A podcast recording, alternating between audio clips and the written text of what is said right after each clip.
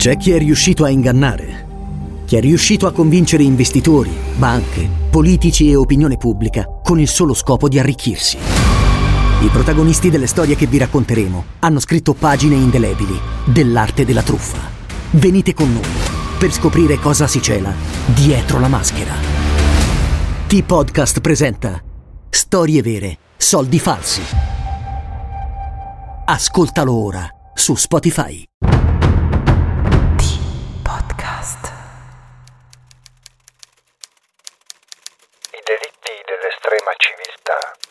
Certamente più atroci che quelli dell'estrema barbarie. Jules Amédée Barbet d'Orvigli.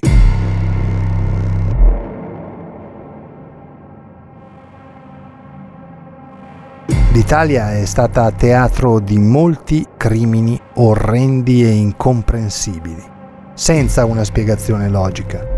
Per non dimenticare le vittime, noi ve ne raccontiamo una parte.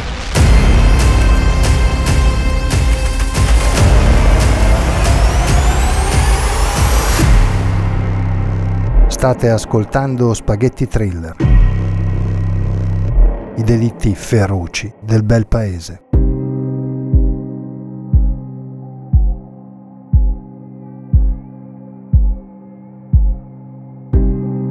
...290 anime. Tanti sono gli abitanti di Ca Raffaello, 700 metri sul livello del mare in provincia di Arezzo situata all'estremo est della Toscana, laddove la regione che ha come capoluogo Firenze incontra Emilia-Romagna e Marche. Con l'andare degli anni ha visto un progressivo spopolamento a causa della mancanza di nuovi posti di lavoro, mentre famiglie, soprattutto giovani, emigravano verso luoghi con maggiori possibilità di impiego in special modo favorito dalla particolare posizione geografica verso le coste del Mar Adriatico. Tra le varie località che fanno parte del comune, una ci interessa particolarmente, come abbiamo accennato all'inizio della storia. Vuoi per la sua quasi unicità, vuoi perché gli accadimenti che oggi racconta Spaghetti Thriller si svolgono proprio lì, a Caraffaello. La quasi unicità di cui accennavamo deriva dal fatto di essere una exclave regionale, ovvero sia di appartenere ad una provincia ma territorialmente essere inserita al di fuori della regione di cui la provincia fa parte. Nel nostro caso, nello specifico, Caraffaello dipende da Arezzo, da cui dista oltre 70 km, ma dal 2009 è inserito nella regione Emilia-Romagna, circondato dalla provincia di Rimini. E prima ancora, ovvero sia fino al 2009, risultava nelle Marche, territorio di Pesaro e Urbino. Poi una variazione territoriale accorpò alcuni comuni marchigiani, per l'appunto, all'Emilia-Romagna.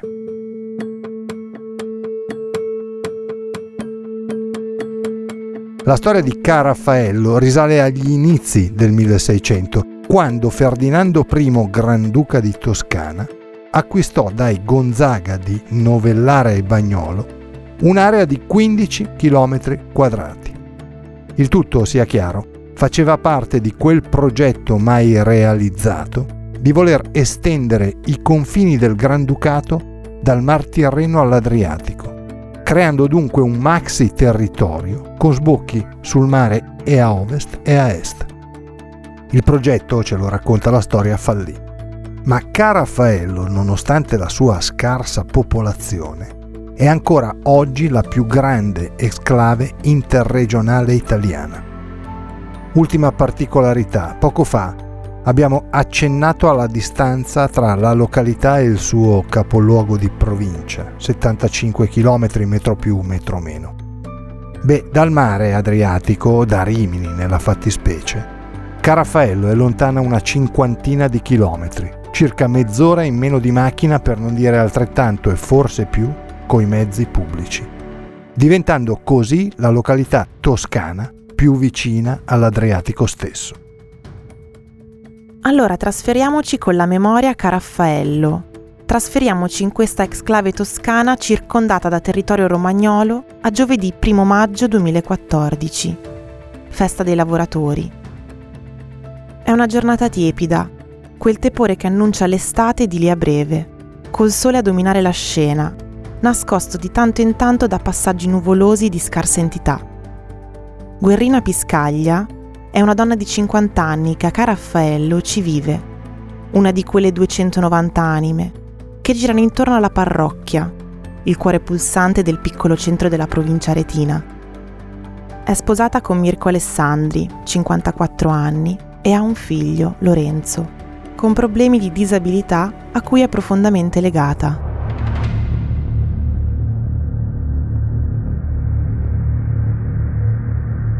Quella mattina del primo maggio 2014, Guerrina va a trovare un'amica nel negozio di lei.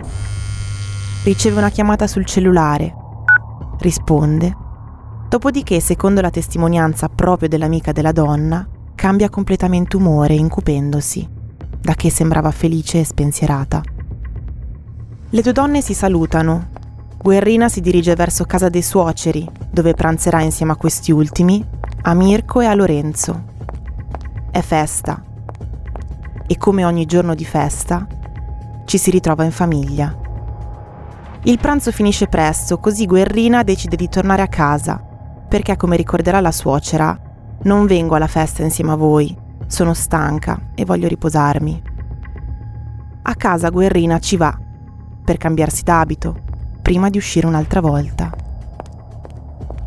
Sono circa le due del pomeriggio quando la suocera la vede mentre, con passo veloce, si dirige verso la canonica. Ma non è soltanto la suocera ad accorgersi dei movimenti della donna. Caraffello è piccolo, piccolissimo, e le strade non sono numerose tanto da poter nascondere passeggiate discrete. Già, perché altri testimoni si accorgono della camminata post-prandiale della signora Piscaglia. E tutti, proprio tutti, sono concordi nell'affermare che si stava dirigendo verso la canonica, verso il cuore pulsante del piccolo borgo. Guerrina, dicevamo, passa dalla sua abitazione e si cambia, si trucca, si fa bella. Per quale motivo? O in alternativa, per chi?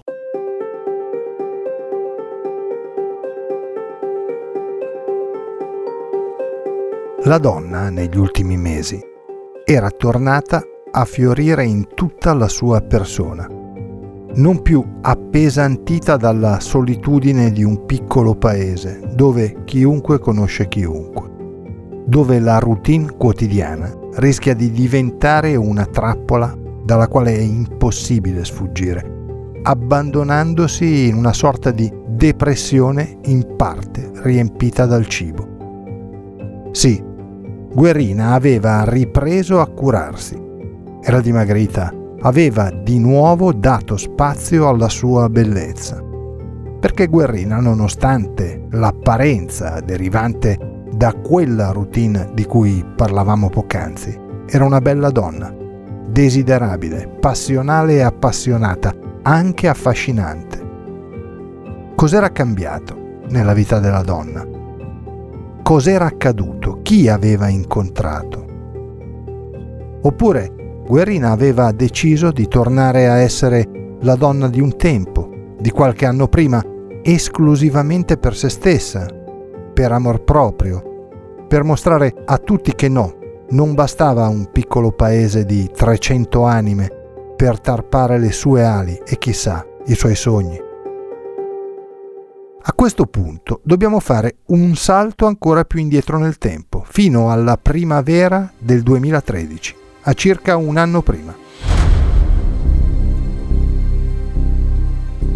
La curia aretina decide di mandare a Ca Raffaello padre Grazien Alabi, congolese di nascita, per tutti padre Graziano, quale vice parroco della comunità. L'uomo ha qualche anno meno di Guerrina, ma ha modi completamente diversi dalle classiche maniere dei vecchi preti di trattare coi propri fedeli. Forse modi innovativi, certamente non convenzionali. La coppia, Mirko e Guerrina, sposa immediatamente le nuove idee di padre Graziano e diventano due dei più fedeli seguaci. La donna aveva assunto il ruolo, per così dire, di perpetua.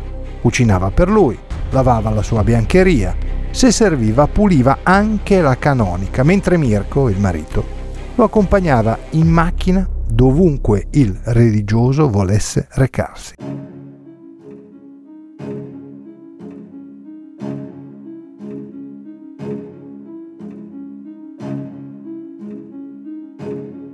In realtà, poco per volta, Guerrina finisce per provare qualcosa di differente rispetto alla semplice amicizia pura e casta tra un prete e una sua parrocchiana. Così si comincia a mormorare che tra i due ci sia qualcosa più del lecito. Ma si sa, sono voci di paese. A volte cattive gratuitamente, anche se in tutta onestà, non è che la signora Piscaglia godesse di inimicizie particolari, o perlomeno, questo non è emerso durante le indagini. Riportiamo la storia a quel primo maggio 2014, a quel primo pomeriggio nel quale la suocera di Guerrina e altri compaesani la vedono camminare in direzione della canonica. L'ultima volta che gli abitanti di Caraffaello vedranno la donna, in tutti i sensi. Quel pomeriggio Mirko, il marito, lo trascorre portando padre Graziano in giro, nei dintorni del paese, Nessuno si preoccupa dell'assenza di Guerrina. Mirko fa l'autista, Lorenzo è a casa coi nonni. Ma quando Mirko rientra, siamo verso sera ormai, inizia a inquietarsi, a stare in apprensione. Non era mai capitato che sua moglie facesse tanto tardi. Non era mai capitato che lasciasse Lorenzo così a lungo coi nonni, dal momento che per Guerrina il figlio era la più importante ragione di vita. Le ricerche iniziano da subito, da quella sera stessa, ma della donna non si trova alcuna traccia. Sembra sia stata inghiottita dalla terra in quel breve tratto di strada, in quel centinaio di metri esposti alla vista di tanti.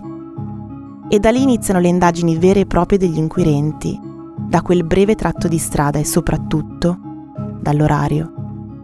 Anche perché alcuni testimoni affermano di non aver visto Guerrina, ma questo sì, aver notato padre Graziano mentre passeggiava o comunque si muoveva nei dintorni della canonica verso le 14.30, orario più che compatibile per un eventuale incontro con la donna.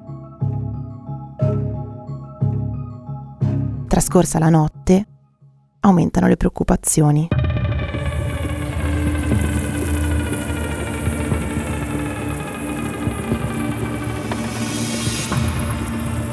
Il giorno dopo, accade qualcosa che, se possibile, rende ancora più misteriosa la scomparsa di Guerrina. La suocera riceve un sms dal numero di cellulare della nuora. Nel messaggio c'è scritto di non cercarla, lei ha bisogno di spazio e tempo. La relazione con Mirko l'ha ormai stancata e sfibrata. Deve riflettere, pensare, ma di non preoccuparsi tornerà presto. Gli inquirenti credono al messaggio in un primo momento, anche se in tutti quegli anni mai Guerrina aveva scritto alla suocera, chiamandola quasi esclusivamente dal fisso di casa. E perché improvvisamente la donna decide di fare ricorso a un metodo non tradizionale per lei, come quello dei messaggi tramite cellulare da inviare alla suocera? Una stranezza, cosa che chi indaga capisce immediatamente. Forse un depistaggio, forse un goffo tentativo di sviare gli inquirenti, soprattutto quando la polizia, indirizzata sulla pista di un presunto amante abitante a Gubbio, stabilisce che tra i due non esiste la minima correlazione. Sicché gli inquirenti cercano nei tabulati telefonici del cellulare di Guerrina un indizio, una traccia che li possa portare sulla pista giusta o, se non altro, su una pista concreta. E l'indizio lo trovano, altro che se lo trovano. Scoprono infatti che tra Guerrina e padre Graziano esiste un numeroso scambio di messaggi, oltre 4.000 soltanto nel 2014, sommati ai 2.000 del 2013. Un'enormità. Ai messaggi si aggiungono le chiamate vocali. Il tutto porta gli inquirenti a una semplice domanda. Come mai tra i due esiste una corrispondenza così fitta e continua, che comincia la mattina e termina la sera, quotidianamente? Il loro rapporto va dunque oltre la semplice amicizia o frequentazione, come sostiene il prete, o come invece vorrebbero voci di paese sempre più insistenti riguardo un presunto legame sentimentale tra i due tanto da giungere, si racconta, fino alle alte sfere della curia aretina. Anche perché ad avvalorare la tesi della relazione ci sono le testimonianze di due amiche di Guerrina. Entrambe confermano che la donna si era invaghita di padre Graziano, senza però specificare se fosse o meno in atto una relazione amorosa tra l'uomo e la donna scomparsa.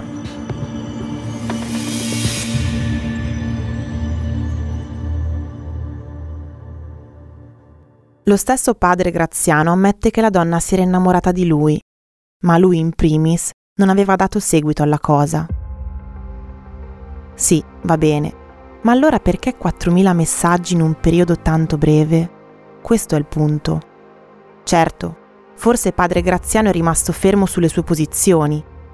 Forse. Le due amiche di Guerrina, quelle che hanno raccontato agli inquirenti i segreti più profondi dell'amica scomparsa, aggiungono alla testimonianza un forte senso di gelosia della donna nei confronti delle altre parrocchiane che si avvicinavano al prete. Insomma, una situazione dai contorni particolarmente torbidi, una di quelle storiacce che si vedono solo nei film, studiate appositamente da uno sceneggiatore abile e capace. Inspiegabili poi sono i 15 contatti avuti la mattina del primo maggio tra padre Graziano e Guerrina. Tanti, addirittura troppi. A questo punto gli inquirenti sono convinti di due cose. La prima, tra i due esiste una relazione amorosa, indiscutibilmente, nonostante le smentite continue e decise del prete congolese. La seconda, nel pomeriggio i due si incontrano, le celle dei rispettivi telefoni li pongono nello stesso luogo alla stessa ora. In più, sempre quel primo maggio, un episodio fa riflettere chi indaga padre Graziano doveva ufficiare un funerale alle ore 15, ma si presenta con mezz'ora di ritardo. Perché? Dov'è stato nel frattempo? Cosa ha fatto? D'accordo, il cadavere della donna non c'è, non si trova e non esistono nemmeno prove tangibili, ma soltanto indizi. Pesanti quanto volete, ma pur sempre indizi così come non si trova il cellulare di Guerrina, che viene acceso nei giorni seguenti la sparizione della donna saltuariamente. Sono messaggi confusi, soprattutto scritti in un italiano a volte sgrammaticato, mentre la donna era solita scrivere in un buon italiano, corretto e scorrevole. E ancora, per quale motivo ogni volta che il telefono di Guerrina si accende, si aggancia alla stessa cella telefonica del cellulare di Padre Graziano?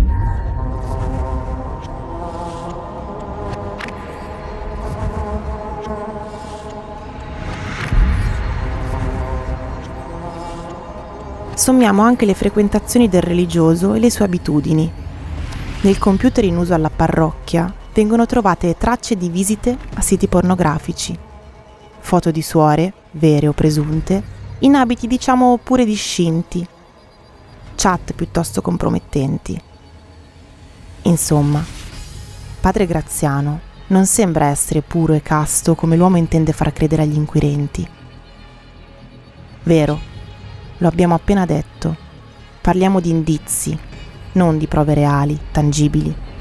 Però sono indizi pesanti, tali da far pensare a un coinvolgimento più che probabile del religioso nella misteriosa scomparsa di Guerrina. E comunque tanto basta per mettere le manette ai polsi di padre Graziella Labi Cumbayò.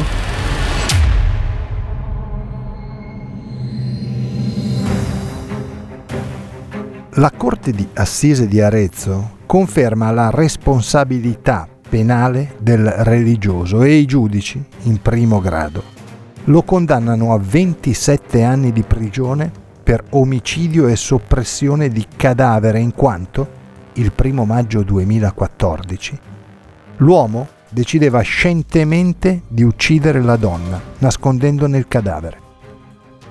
La Corte d'Assise d'Appello, successivamente nel 2017, pur riconoscendo la colpevolezza dell'uomo, diminuisce la pena a 25 anni, perché il motivo che aveva spinto padre Graziano a uccidere dipendeva dalla preoccupazione relativa alla intensità del sentimento manifestatogli da Guerrina la quale lo minacciava spesso di raccontare tutto ai suoi superiori o ancora di denunciarlo ai carabinieri. Restavano valide le conclusioni del primo processo, per le quali il religioso era senza ombra di dubbio colpevole dell'omicidio e dell'occultamento di cadavere. La difesa obiettò su molte delle tesi portate avanti dall'accusa, insistendo prevalentemente sull'impossibilità di consumare l'omicidio a quell'ora del giorno, vista la grande affluenza di auto e il traffico oltre la media lungo la strada percorsa dalla donna, traffico dettato da una festa che si celebrava nel paese accanto. Si parlò anche di strane richieste inerenti alla chiusura di un conto corrente di cui era intestataria e beneficiaria esclusivamente Guerrina di avvistamenti di quest'ultima in Francia sulla base delle visioni di una sensitiva. Avvistamenti che avrebbero potuto e dovuto portare gli inquirenti anche in Belgio o nei Paesi Bassi. Tutte supposizioni, nulla di concreto. Così, il 20 febbraio 2019, la Corte di Cassazione conferma la condanna dell'uomo a 25 anni respingendo il ricorso presentato dalla difesa in relazione alla sentenza della Corte d'Appello. Per la legge italiana, padre Grazien Alabi ha volontariamente ucciso Guerrina Piscaglia, facendone sparire il cadavere.